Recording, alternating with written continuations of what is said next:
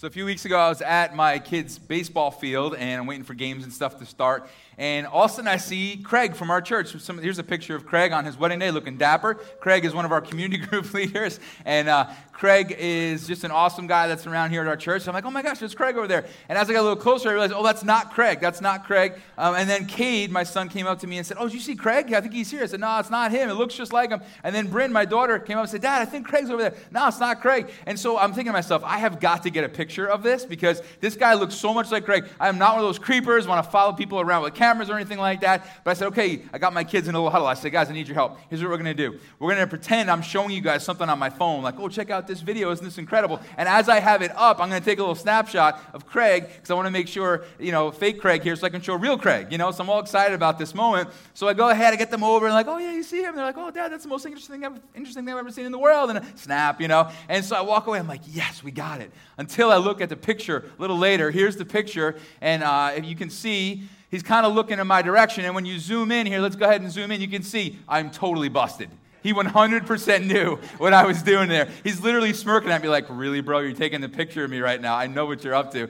And I have to say, in that moment, I was like, man, I am so horrifyingly embarrassed. I hope I never see this guy. I thought about wearing like a wig and some like extra facial hair to the field so he doesn't recognize the crazy guy who was snapping a picture of him. And I just felt like, man, I thought that would go better. Didn't expect to hit those bumps in the road. And here's what I thought to myself. I am never doing that again. I don't care who it is. I don't care what circumstances I'm under. I will never do that again. And some of you guys can relate to that emotion, because here's what's happened in your life. You've begun to follow Jesus, or maybe you've toyed around with the idea, or maybe you've been following Jesus for a long time and you've kind of surrendered some areas of your life to him, and then you hit some bumps in the road. And then some things started to go not quite like you thought the picture was going to look like. And eventually you thought to yourself, you know what, I am not going to do this anymore. I'm done with this. Either I'm done with following Jesus altogether, or I'm done with trying to give him little snippets of my life, these little, these little areas of my life that I've surrendered, because I don't feel like that went so well. And then we began to just think to ourselves, I think I'm, I'm giving up on this stuff, man. Maybe you came into this building tonight and you've been toying with that idea. Do I keep following Jesus or do I not? Or maybe some of you would say, well, Doug, I'm not there, but I am wondering, do I keep on trusting him with new areas of my life? Or I've been thinking about that one area of my life that I kind of surrendered to him a while back. I'm thinking about maybe pulling that back and taking that back and taking care of things myself with that. I don't know if you can relate to that, but here's the truth, guys. Every one of us at some point in our life, because of something difficult we go through, because of a bump in the road that we hit, we'll have the idea run through our head, we should just give up on all this God stuff. Or at the very least, we will begin to be tempted to take areas of our lives back that we really need to keep surrendered in his hands. I don't know if this is, you know, hitting anybody where you are tonight. I pray that it is, but I not only want to kind of hit you if that's where you are, but I want to prepare you for what's to come. I think that's one of my big jobs in life, is to prepare you, especially at this night service. I love that we have a lot of young people mixed in with some older people in this service. But I feel like at this service specifically, part of my call is to help you younger people succeed in God as you grow up. And so my heart is to prepare you guys for what is to come. See, here's the deal. Some of you guys were here last Sunday, and my wife Kelly shared about some of her experiences in the last year and nine months of, of painful trauma and nearly dying and horrible things happening. And you sat there and you said to yourself, I don't know how she kept her faith through that. I don't know how she stayed so close to Jesus through that. I don't know if I could have done that. In fact, maybe some of you thought to yourself, I never would have been able to pull that off. There's no way I could have gone what she went through and kept my faith intact. How did she do it? Well, tonight, I want to give you a little bit of a, a key. Because the truth is, is every one of us at one point or another is tempted to walk away from God. Tempted to stop trusting him as much as we are or should. And here's what happens. I think when we're tempted with those things, it's because we believe one or many lies. Let me give you some examples. One of the lies I think we believe when we were tempted to give up on God is that he couldn't want me. Guys, this is big for some of us in the room tonight. You walked into this room thinking, there's no way God wants me. Don't know why I'm here. Don't know if I'm going to sing any of the songs. Definitely not going to pray. I guess I'll half listen to the message because there's no way God is interested in me. The things I've done this week, the things I've done this month, maybe some of you are here for the first time, you're thinking, the things I've done my whole life, there's just no way God could want me. I might as well just not even try. Might as well just give up. Another lie I think that we believe sometimes makes us want to give up is there's no hope for me. You know, maybe there's hope for him, maybe there's hope for her, but for me, no, because I have this certain issue in my life that is just absolutely hopeless. There's no way God could make any good of it. Another lie I think that we believe when we're tempted to give up is that God's abandoned us. He just, he, you know, he's not as near as he used to be. Some of us, we felt God in a certain way at a certain time in our life. And it's like, man, I'm looking at all this right now. It just doesn't feel like it did once. What is the story? Am I doing something wrong here? Or, or has God just abandoned me? Is it because he doesn't want me? Or is it because he just has decided to not pay attention anymore? And that's a scary place to be sometimes. Some, I think another lie we sometimes wrestle with is the idea that he can't handle what I'm going through, you know? And I think some of us in the room are like, Doug, I'm not ready to give up on God, but I'm ready to stop handing him some of my issues because I know this is just real big, man. I can't, I don't think God can handle the amount of addiction I'm wrestling with. I don't think he can handle the amount of pain that I'm dealing with. Maybe somebody else. I don't know if he can handle the amount of sin and struggle in my life. I don't know if he can handle the emotional trauma that's all packed down in my heart deep, man. And so we kind of hang on to that stuff instead of bringing it to him. Maybe another lie we, we tend to believe is he doesn't know what he's doing. He doesn't know what he's doing. Doug, I've, I've given him areas of my life in the past, and it didn't go the way I thought it would. And that's part of the problem. Let me just throw that out there really early in the message tonight. That's part of the problem. Is when we say, okay, I gave him some access to my life and, and I began to surrender some things, but it didn't go how, how I thought. You know what the wrong word in that sentence is? I. How I thought. You see, God sees things we don't see, and he understands things from a whole different level. And so surrendering those areas of our life, sometimes we begin to say, I'm just going to stop doing that. And here's a big one, especially for the younger generation in the room tonight. This thought, maybe he's just not worth it. Maybe my sin is worth it. Maybe my way is worth it. Maybe my own resources and abilities and my own control over my life and the areas of my life are worth it. And so tonight we're going to work through all of this. And maybe you have your own reason for feeling tempted to give up on God, or at least tempted to stop surrendering more and more of your life, tempted to stop taking steps toward him. Maybe some of us in the room are saying, I'll go this far and no further. I'm going to stop right here, right where I am. I'm not planning on trusting him with anything new anytime soon. And so today, I want us to work through this because the truth is, guys, when we feel like giving up, we choose to either, I'm sorry, yeah, when we feel like giving up, we choose to either give up or dig down deep. See, that's the option here. Either we give up or we dig deeper into all that God is. Like this bucket of dirt that I have here, like basically some of us, if we're honest, we've been walking around and we've been kind of just, you know, toying a little bit with God, you know, testing him out, kind of kind of just skimming the top. And that's the choice we have when we're in the middle of our pain, when we're in the middle of a hardship. Like we can kind of just kind of skim the top of who God is, or we can really get in there and say, no, man, I'm going to dig down deep into all that God is. I'm not just going to play it surfacey. And man, that's the cry of my heart. I love that song we sang right before the announcements and, and our greeting time, because that's the cry of our heart is, God, I have to meet with you. I loved Anthony's prayer. We are not here to play religious games. We are here to meet with God. We're here to go deep into all that he is. And in those moments, those crucial moments when we're going through something difficult, it's so easy to be tempted to give up. So tonight I want to challenge you. Instead of running away in those times, instead of taking control back of certain areas of your life to say, no, no, no, no, I'm going to go deeper.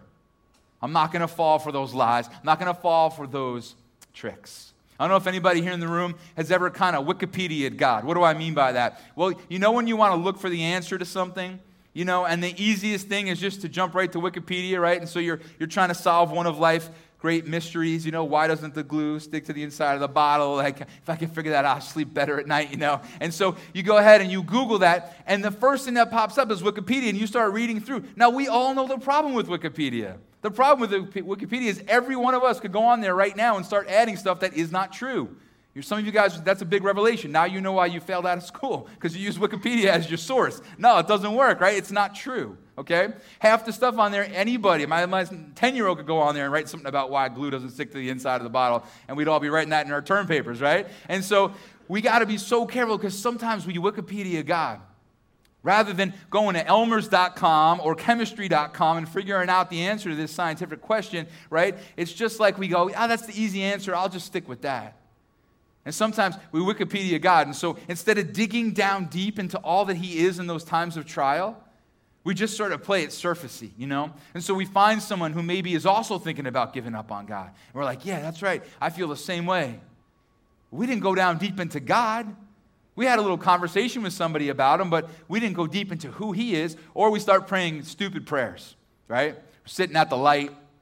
God, if this light changes at eight fifty-five, you are there and you have me. If it changes any different time, right? It changes at eight fifty-six, I knew it. I knew it. I knew you weren't there, right? Stupid, right? We're Wikipedia and God. We're just scratching the surface instead of digging down deep. And guys, this is big. Do you know why we do it so often? Sometimes it's because we're lazy. Sometimes it's because we're tired. Sometimes, if I'm honest, and if I could just be compassionate for a minute, we're really beat up from life. And it's hard to dig down deep sometimes. But do you know a big reason sometimes we Wikipedia God? Because we don't really want to find that he's there. Because if we do, we have to start doing it his way. And some of us want to hang on to that control. And some of us want to hang on to our sin. Some of us want to hang on to those areas of our life that we don't want to surrender to God. But there's such a better way.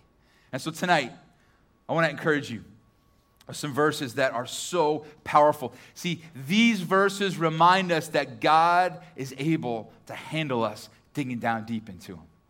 These verses remind us why, in the midst of our temptation to run or get surfacey or just kind of play it safe, is, man, we have this other option of exploring the depths of who God is. Now, some of you guys might say, okay, Doug, this sounds good, man, but maybe this is good for some of the people in the room, but not me, because I'm in a good place with God. And I hope that's true for all of you. Okay, two things. First of all, I hope to prepare you for a time when maybe you struggle. But secondly, and this is so important, don't wait until you're in a bad place to dig down deep. Start now. Do you know why? Because the depth of our relationship with God in the good times helps carry us through the bad. Have you ever seen that in a, just a human relationship? Some of you guys are married. Some of you guys are in dating relationships. Some of you guys have really deep friendships. And isn't it true that problems hit all of our relationships, right? There is not a marriage, a friendship, a relation, dating relationship in the world that hasn't hit a bump in the road, right? And the ones that so often survive are the ones who have history of living deep together. And so they hit the bump in the road, and they're able to survive because they have this strong foundation. And the same is true with God. If you and I wait till we're in a bad place to dig down deep into, into God, we will miss out on the foundation of the relationship he wants us to have that will carry us through the hardship of that deep, broken time. And so don't wait. This is not a message for people who are only finding themselves like they might want to give up. This is for every single one of us here in the room. If you're not a follower of Jesus, we are so glad you're here. You are welcome here. This is a safe place for you to ask questions about Jesus and try to figure out what you believe and who God is. We're so excited you're here. But maybe one of the reasons that you wouldn't call yourself a follower of Jesus is because you've sort of gone through some of this difficulty or disappointment, and you decided that God must have abandoned you, or he must not want you, or he must not be big enough or strong enough or know how to handle what you're going through. And so we're going to look through that here today. We're going to look at Isaiah chapter forty. And this is an interesting book because Isaiah was a prophet. So in other words, God would speak messages to Isaiah about the future. Now I convinced my kids that I'm a prophet because we'll be sitting watching a Mets game and I will say something and then the announcer will say the exact same phrase in the exact same way. You can ask them. It's true. It creeps everybody out, you know. So I'll be like, oh, DeGrom got him with the high heater. And then Keith Hernandez is like, oh, DeGrom got him with the high heater, you know. Now Isaiah is different from me because he's not making fairly obvious comments one second before a sports commentator makes them. Isaiah, kids, I'm sorry, I'm not a prophet. Isaiah, he heard from God sometimes hundreds of years before events would take place. And here's what's going on. Isaiah heard from God.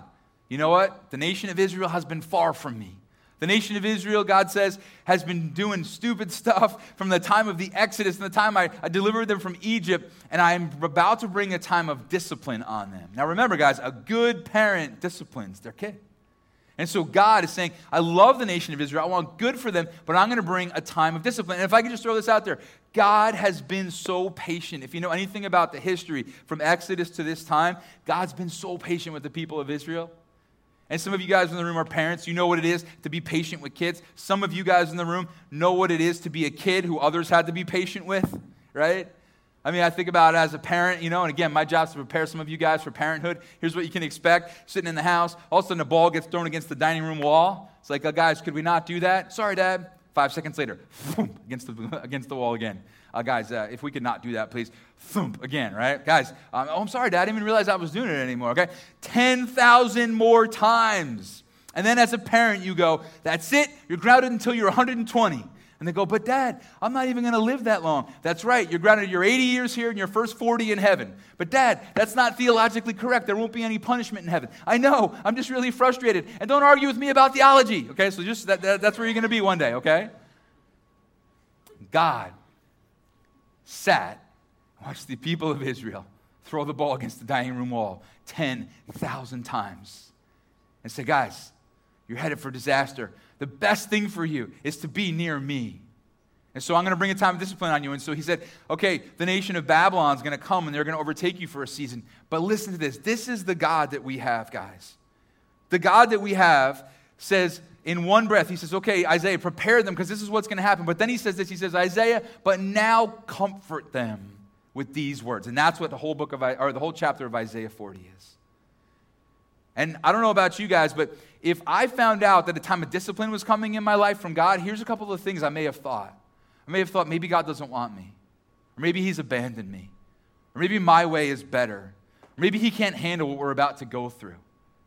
And here in Isaiah forty, look at what happens in verse one. It says, comfort, comfort my people, says your God. You see, some of you guys need to know, you may be going through a hard time in your life right now because God's trying to lovingly get your attention, but he still loves you. He is not a psycho dad trying to punish you for the sake of punishing you. He is a loving dad trying to win you back to himself. And so you might be going through some stuff right now, but he wants to know, he wants you to know that he loves you. And so he says, Isaiah, comfort the people. And he says this, speak tenderly to Jerusalem and proclaim to her that her hard service has been completed, that her sin has been paid for, that she has re- received from the Lord's hand double for all her sins. And you and I look at verses like that, and it's like, okay, that's interesting. It talks about the sins being paid for. But some of us look at that part where it talks about receiving from God double for all of our sin. And it almost feels like, oh, see that? God just wants to pay us back. See, he gave the nation double for all their sin. But guys, we have to understand, it's not talking about double the punishment for all their sin. Do you know what a good God we have? What Isaiah is saying here to the people is, God is going to give you double the blessing for all the sins you have committed. So the moral of the story is sin as much as possible so God could bless you all the more. No, that's horrible advice. Just kidding, right? But that's what's going on here in this verse. That's the God we have. Now, kids, don't get any ideas here in the front row, but that would be like one of my kids coming home when they're about seventeen. Dad, I wrecked the car. All right. Can't drive the car.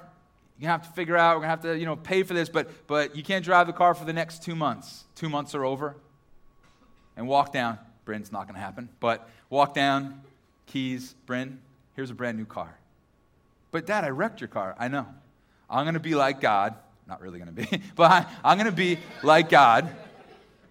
So, of course, she has to come tonight, right? I'm going to be like God, and I'm going to give you double the blessing for all of your sins. See, that's what God is saying here. And isn't it interesting that it says that Israel's sins have been paid for? Isaiah wrote this seven hundred fifty years before Jesus ever came.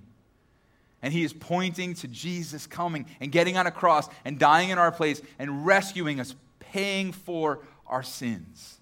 This is the God we can dig down deep into. So you know what all this tells me, guys? God wants you. Do not give up because you believe the lie. God does not want you.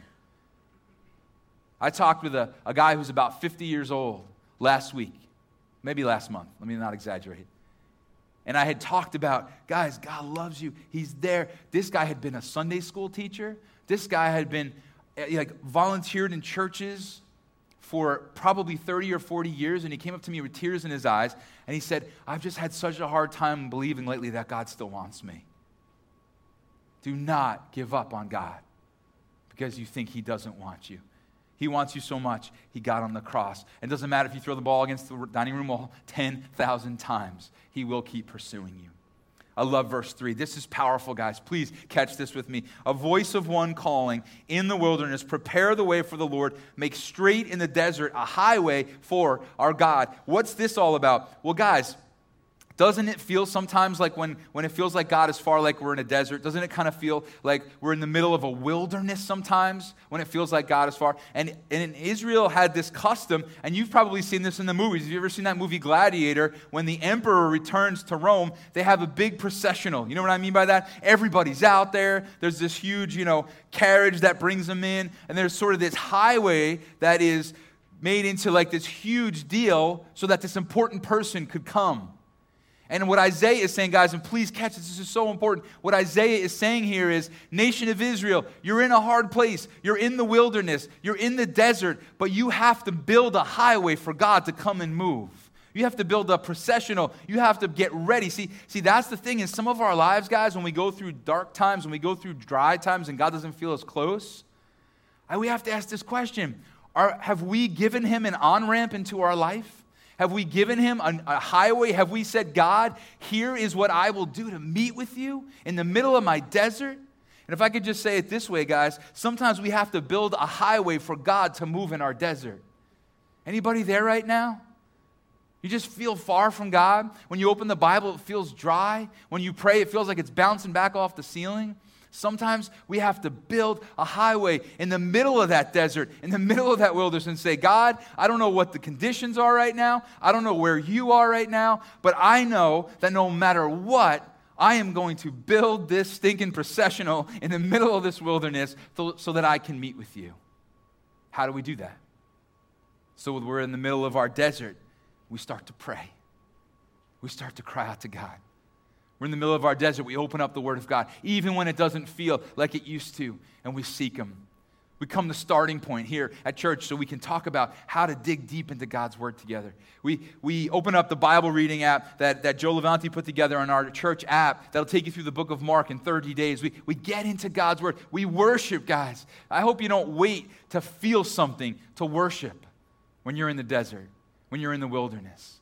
No, we still worship Him anyway.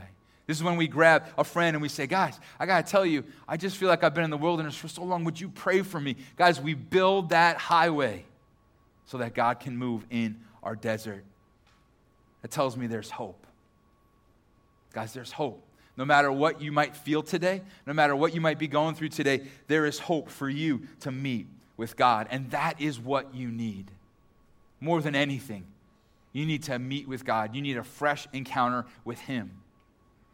The next part says, every valley shall be raised up, every mountain and hill made low, the rough ground shall become level, the rugged places a plain. Can we just dig down deep into what this verse just said? Because some of us are approaching God with impossible situations, but we just read about a God. I don't know if you ever stood in a valley. Long Island's kind of flat. We don't really have valleys and mountains, right? It's like Bald Hill. Yeah, nice try, right? So if you ever stood in a valley and looked up like, wow, right? Ever stood with a mountain in your way? But this verse is telling us that God has the power to raise valleys and lower mountains. And this verse really is talking about the mountain of sin in between me and God that Jesus took care of to make me saved. And He made that ground level. But this is the kind of God we got to dig down deep into when we want to give up and we feel like running. We remember His incredible power. Let's jump down to verse seven. Anybody ever felt like God's abandoned you? Verse seven says, the grass withers and flowers fall because the breath of the Lord blows on them. We still see the power of God here. Surely the people are grass. The grass withers and the flowers fall. But the word of our God endures forever. You who bring good news to Zion, go up on a high mountain. You who bring good news to Jerusalem, lift your voice with a shout. He's saying, Isaiah, get up on a mountain and lift up your voice and shout these four words. Here is your God. Israel, I know it feels like God abandoned you. I know Babylon came and times got hard, but here are four words that I'm going to shout from this mountain. Here is your God. If I could just shout that to you today. Here is your God. He has not abandoned you. He has not left you, and He never will because He promised He never will. So do not give up on God because you might feel like He's abandoned you. Dig down deep into those four words. Here is your God. Ever wonder if He can handle what you're going through? Verse ten, see, the sovereign Lord comes with power, and He rules with a mighty arm. See, His reward is with Him, and His recompense accompanies Him. We have a mighty and powerful God. Guys, he can handle what you're going through. So my son Landon is playing with his iPod earlier in the summer, and my dad was hanging out with us. And I don't know about you, but once in a while, it's kind of fun when someone's like really intensely working on their phone. They just kind of take your finger and, and mess with it, like, you know, without even looking. And so Len is trying to beat his high score, score in this game, and he's super intense into it. And my dad goes over and goes like this on his iPod without even looking at the screen. And I see Landon's eyes get all big. I'm like, oh, man, Landon's about to freak out because my dad just made him die, right, in the game. Landon's eyes are all big. He looks up at my dad. He goes, you just beat my high score. My dad didn't even look at the screen. He just went like this, and he beat the high score. Guys, that is God in our lives, isn't it? We're looking at the screen, trying to figure out where am I supposed to go, and who am I supposed to marry, and what job will I have, and should I move there, and should I do this, and should I major in that, and what about my kids, and what about finances, and what about the promotion, and God's like, that everything, right?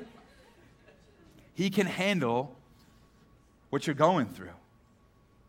He's got you. We're doing a series in, in, in about a month called Stressed Out. It's so easy to get stressed out, isn't it? It's so easy to just feel so overwhelmed by the weight of the world and the weight of the, the lives we live. But God has you. He can handle what you're going through. I love God, his, his power has been made so clear. But look at these next verses. It says, he tends his flock like a shepherd. Guys, we're the lambs. He is the shepherd in this verse, right? He gathers the lambs in his arms and carries them close to his heart. He gently leads those that have young. Do you know how powerful that is? See, here's the deal. We've been talking about a really powerful God up to this point in the message, but we've got to know how loving he is as well. Because we've all known really powerful people that weren't loving and they were horrible. And we've all known loving people that had no power, and though they loved us, they couldn't do anything to help us. But this is a loving God, and I love where it says he carries us close to his heart. So Joe and Natalie have their little one here tonight, and when they walk around with that cute little child, they carry them close to their heart. My, my kids, I used to walk around with them. When my son Cade was born, he was four pounds, eight ounces, this little preemie, and I would carry him around the house, and, and I would sing to them, you know, try to sing them to sleep, you know, with my my eighties metal songs. And I, I, I would sing them, you know, worship songs, and I would sing them, and they would just fall asleep in my arms, close to my heart. Guys, when you walked into church today, is that how you felt God carries you? Close to his heart. What do you carry close to your heart? Something that you love, something that you cherish. This morning when we moved the risers from in front of the stage. Every week, the school puts risers out. And we moved them this morning, and there was some kind of entity on the floor. It must have been like cream cheese that maybe one of the kids dropped throughout the week, and it was down there, and it almost grew legs and walked away, and I was like, whoa. And so I ran into the kitchen back there. I grabbed like seventeen napkins, and I picked it up, and I just brought it like close to my heart, and I just, no, right? Do you know what I did? I picked it up, I held it like this, I walked to the back, dropped it in the trash, and then lit it on fire. Not lit it on fire, but... but guys, you know what? Some of us, if we're honest, like our view of how God interacts with us is he picks us up, and if at all, if he even cares to pick us up, and he just carries us around like this, and maybe kind of looking for a trash bin and just discard us. The picture we need to have is a God who carries us close to his heart. And so he is incredibly powerful, but man, he is so loving. In case you forgot how powerful he is, verse twelve, who has measured the waters of the hollow in his hand, or with the breadth of his hand marked off with the heavens? Who has held the dust of the earth in a basket, or weighed the mountains on the scales and the hills in a balance? What are you doing, God? I'm just playing around with the water of, of the earth, right? What, what do you got there, God? I'm just walking around my little basket with all the earth in it, right? I mean, that's what God... his perspective. And this is the opportunity we have every time we feel like giving up, every time we feel like taking back control, every time we feel like we're going to stop surrendering to him, is we can give up or we can dig down deep into this God that we're talking about here tonight. All right, Doug, maybe he's big, but does he know what he's doing? Verse thirteen, who can fathom the Spirit of the Lord or instruct the Lord as his counselor? Whom did the Lord consult to enlighten him, and who taught him the right way? Who was it that taught him knowledge or showed him the path of understanding? The answer to all of these is nothing and no one. Who has taught God anything? No one. Who has given him advice? Who has instructed him? No one. God knows what he's doing. God knows what he's doing. Let's talk about some things God has never said. You ready for this? God has never said, I was just wondering if you could help me figure this out. We try, right? We got all the reasons why he should do it this way and that way. We try, but he has never said that. God has never said, when you get a second, can you show me how to do this? Never said it. You and I say that. He's never said it. I know this one for sure. God has never said, I love country music. Never, ever said that. I know that for a fact. You know what else he's never said? I just don't know what to do. Like never had a meeting in heaven. A crisis meeting, right? Don't come in until we figure this all out. Never happened, right? I wish I could figure this out. God's never said that because God knows what he's doing. In fact, the insane thing is when you and I think that something wise would be to go and take something that we have previously surrendered to God and take it back and try to manage it ourselves. God, I had trusted you with this relationship, but you know what? I'm just going to take that back now and try to manage this myself. God, I had trusted you with my future, but you know what? I'm going to forget what you have to say about it, and I'm thinking this is a great opportunity, even though I know this isn't what you want me to do, but I'm going to go for it anyway. Like, that's insanity. Sometimes people say, oh, you're crazy to trust in God. Really? Or am I tra- crazy to trust in myself? And this is the kind of stuff we have to dig down deep into. And so maybe he does want you. Maybe he can handle what you're going through. Maybe he knows what he's doing. Maybe he's powerful. But at the end of the day, is he worth it? Is he worth it? Is there something better to live for? Verse eighteen says this, with whom then will you compare God? Well, thanks, Isaiah, because that's exactly what we're trying to do. We're trying to compare God with all the other options out there, all the other things we might live for. To what image will you liken him? As for an idol, an idol was something that they would make back in the day out of wood and silver and gold, and it's just they would worship this thing, but an idol is anything we love more than God, right? As, a, as for an idol, a metal worker casts it, and a goldsmith overlays it with gold and fashions silver chains for it. A person too poor to present such an offering selects wood that will not rot. Now pick up on this last line. They look for a skilled worker to set up an idol that will not topple. Now remember what an idol was. They'd make some kind of figure, they'd stand it up, and the people would bow down to it and worship. But did you see what it just said? They got to find somebody to build it feet so it can stand. So somebody makes the idol and they go, cool, set it up. And it goes, phoom, falls down. Okay, cool, man, set that thing up so we can worship it. Falls down. Can I tell you something about your idols and my idols? They topple over pretty easily, don't they? They can't stand on their own. All the stuff we elevate above God, all the stuff we decide is worth living for above God, always falls down, doesn't it? And it was the job of these guys to look for a skilled worker to build their stupid idol some feet so he could stand. I just wonder what kind of feet we're trying to attach to our money and to our distractions and to our status and our popularity and all these dumb things we live for and put above God. And God is just saying, guys, just dig down deep into me. I don't need anybody to build me feet. I can stand for myself. It goes on. Do you not know? Have you not heard? Has it not been told from the beginning? Have you not understood since the earth was founded that he sits enthroned above the circle of the earth? So no big deal. God just enthroned above the earth. Sitting up there in complete control and complete power today, ruling on his throne, and now we're going to go try to find something else to live for? Nah, Jesus is worth it. And by the way, I love when the Bible and science intersect, because it says here, he sits above the, the what of the earth? The circle of the earth. Do you know Isaiah wrote this in seven fifty B C? That's twenty-one hundred years before Columbus sailed the ocean blue to tell us we have a round earth. Little side note there for you. Jump down to verse twenty-five. To whom will you compare me, or who is my equal, says the Holy One. Lift up your eyes, look to the heavens, who created all these? He who brings out the starry host one by one, calls forth each of them by name. Because of his great power and mighty strength, not one of them is missing. Not one of them is missing.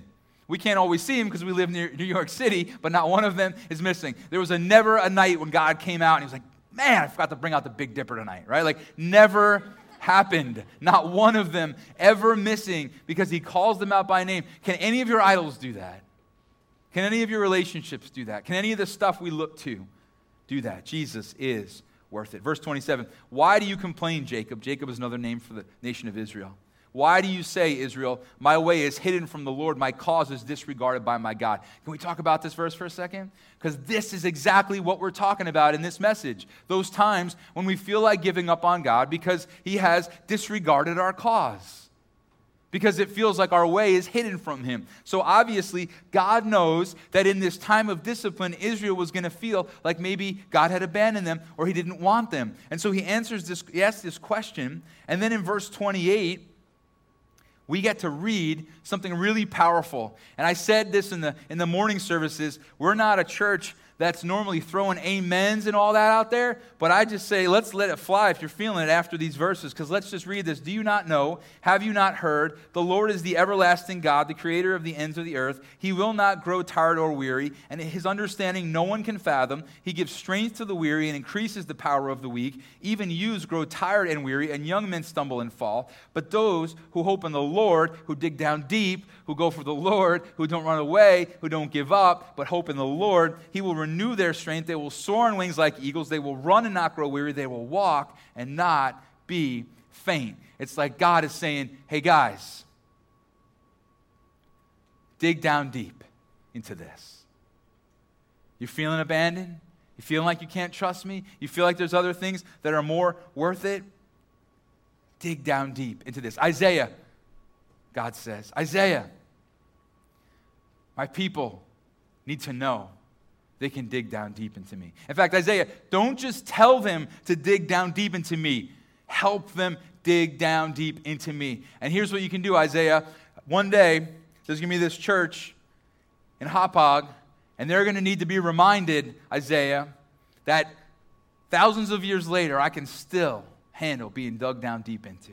And so we're going to put this little thing here, Isaiah, together called Isaiah forty for the nation of Israel. But, but watch how I use this to encourage the church thousands of years from now, because they're going to feel abandoned at times, and they're going to feel like I don't have them at times, and they're going to feel tempted to give up.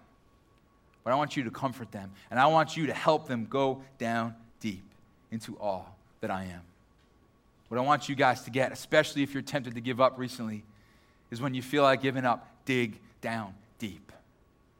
Do not play it safe. Do not mess around on the surface. Do not Wikipedia God. Do not run in the other direction. Do not believe these lies. Dig down deep into all that God is. And we do that by seeking him in prayer. Maybe in the middle of our desert, we got to prime that pump. We got to say, God, this doesn't feel like I'm connecting with you. It doesn't feel like you're hearing me, but I'm going to pray and cry out to you anyway. God, right now, your word feels like it's just pages, words on a page that are not giving me the life that I, I long for, but I'm going to prime that pump. I'm going to build that highway in the middle of my desert, God, so that you can move in my life and your word will again to be life to me again. God, I'm going to worship you. I don't care how I feel. I'm going to worship you right now. God, I'm going to pull a friend aside tonight. I'm going to come up for prayer because I need people to carry me through this. And when we dig down deep, here's what's going to happen. We're going to discover the truth about God. We're going to discover the truth. That's the power of this, guys. We don't just dig down deep because it's the religious Christian thing to do. We dig down deep because when we do, we're going to find that he wants us.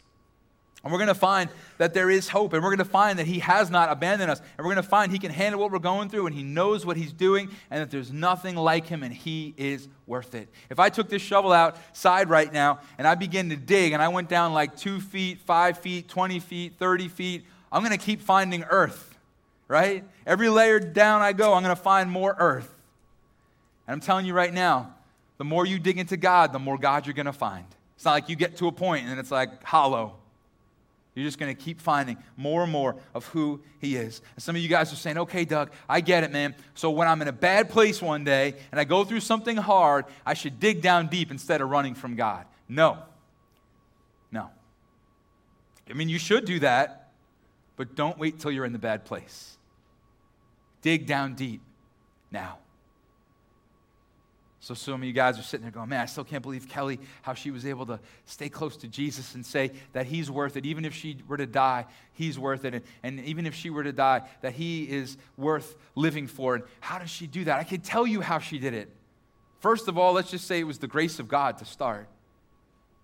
But if there are two practical things Kelly did throughout this process, number one is that she dug down deep in the midst of her pain, and every single day she cried out to Jesus. She didn't just start messing around on the surface. She would dig down deep, and she would fight her way into all that God had for her, and there was no day she did not do that in the midst of her trial. But more than that, and I think this is more powerful, is that throughout her thirty-nine years before that sickness hit her, she had dug down deep into Jesus every day of those thirty-nine years.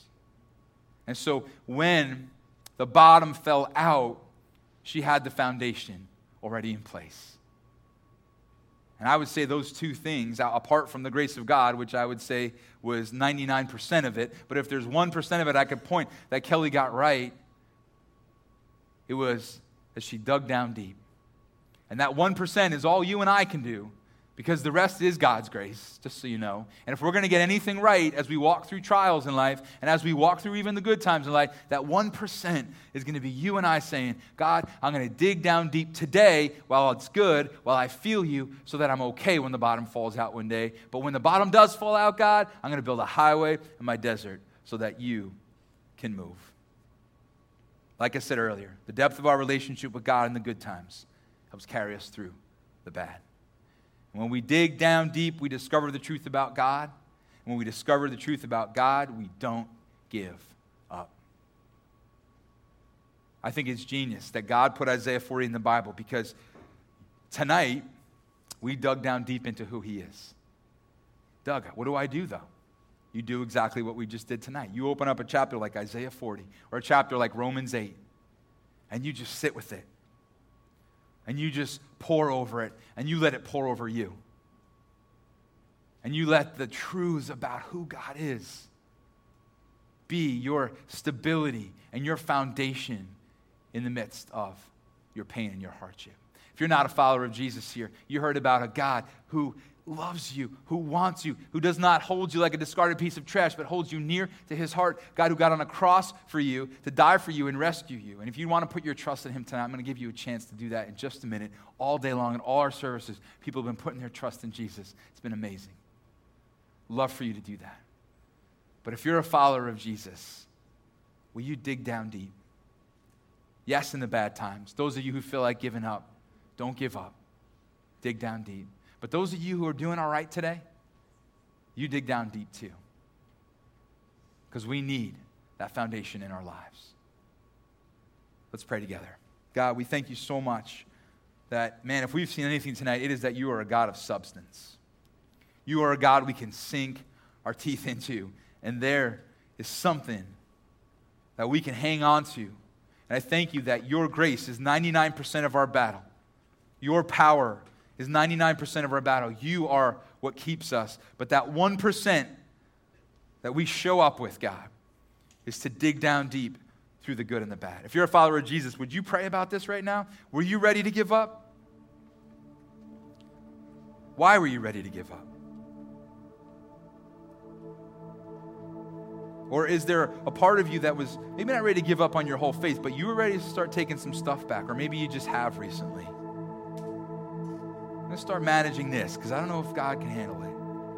I'm going to start, you know, just going my own way with that because I don't know if, if he's trustworthy or worth it.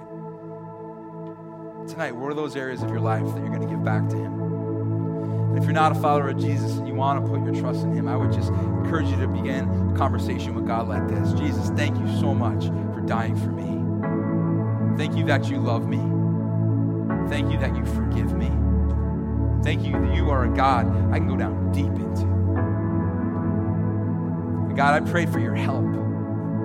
I pray that you'll show me what it is to follow you. And I pray, God, you will show me that you are crazy about me. That, God, you are not looking to discard me like a piece of trash, but you want to hold me close to your heart. I thank you for this gift of salvation tonight. Before we open our eyes tonight, I want to be praying for anybody that prayed that prayer for the first time. And you don't have to do this next step. This, this step does not save you. Jesus saves you. But so I can be praying for you, and so we can celebrate a little bit that God has worked tonight. If you prayed that prayer for the very first time tonight and invited Jesus into your life as your Lord and Savior, would you just look at me real quick? It's real dark. Nobody can see you. Anybody do that here in the room tonight? Awesome. I see you. Yes. Anybody else? Cool. I see you. God, thank you. Continue your work in these lives. Continue to do great and powerful things. We love you so much. Your name. Amen.